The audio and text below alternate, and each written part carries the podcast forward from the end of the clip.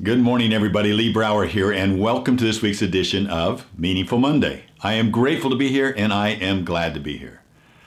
Are you as disgusted as I am by the outward display of incivility, of rudeness, of character assassination, of the nonsense that we're seeing everywhere we look, whether we watch T V or whether we're watching Facebook, wherever it may be?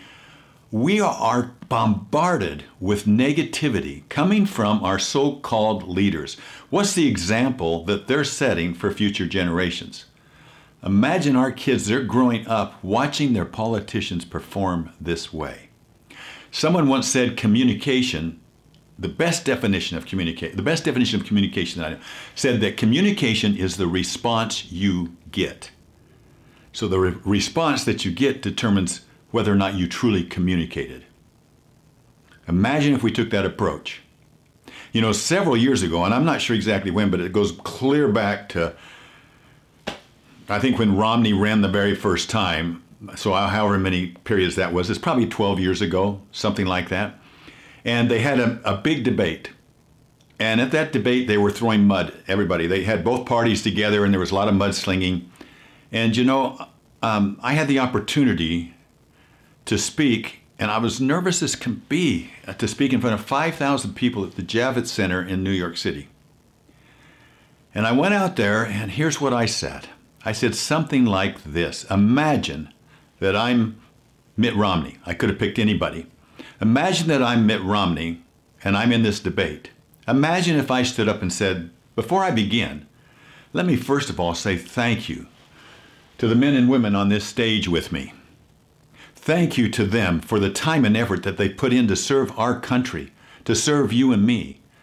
The sacrifices that they made, the thought that they've given it, the hours that they spent, the families and where they've compromised their time, they are examples to me.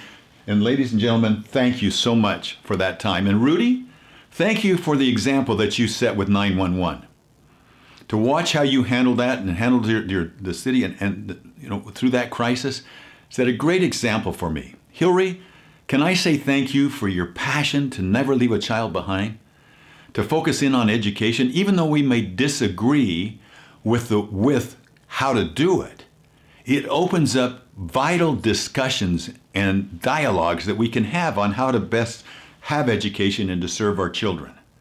This is essential, and to all of you that are out there, all of you in this audience, and everybody in America that volunteers time, that gives service, that involves themselves in city councils or P T As or whatever it may be, thank you. That's what makes this country great, is this spirit of volunteerism, this combined spirit of together we can make this country a better place.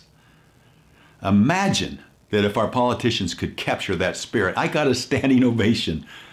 Oh my gosh, I couldn't believe it. Not because of what I said, but because I started with gratitude. Gratitude is something that is missing from society today, and somebody's going to grab it. And when they do, when they do, voters will flock to them because it is so powerful.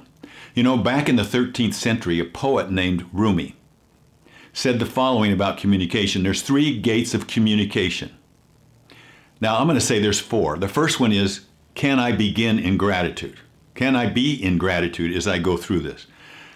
His first gate then was, before you go through the gate of communication, ask yourself, is it true? Second gate, then ask yourself, is it necessary? Third gate, is it kind? So let's add one in the front of it. Can I begin in gratitude? Then, is it true? Is it necessary? Is it kind? Let's practice those this week, shall we? Thank you for spending time with me this week. I do get a little passionate about what's going on. I hope you do too. I'll talk to you next week. Bye-bye.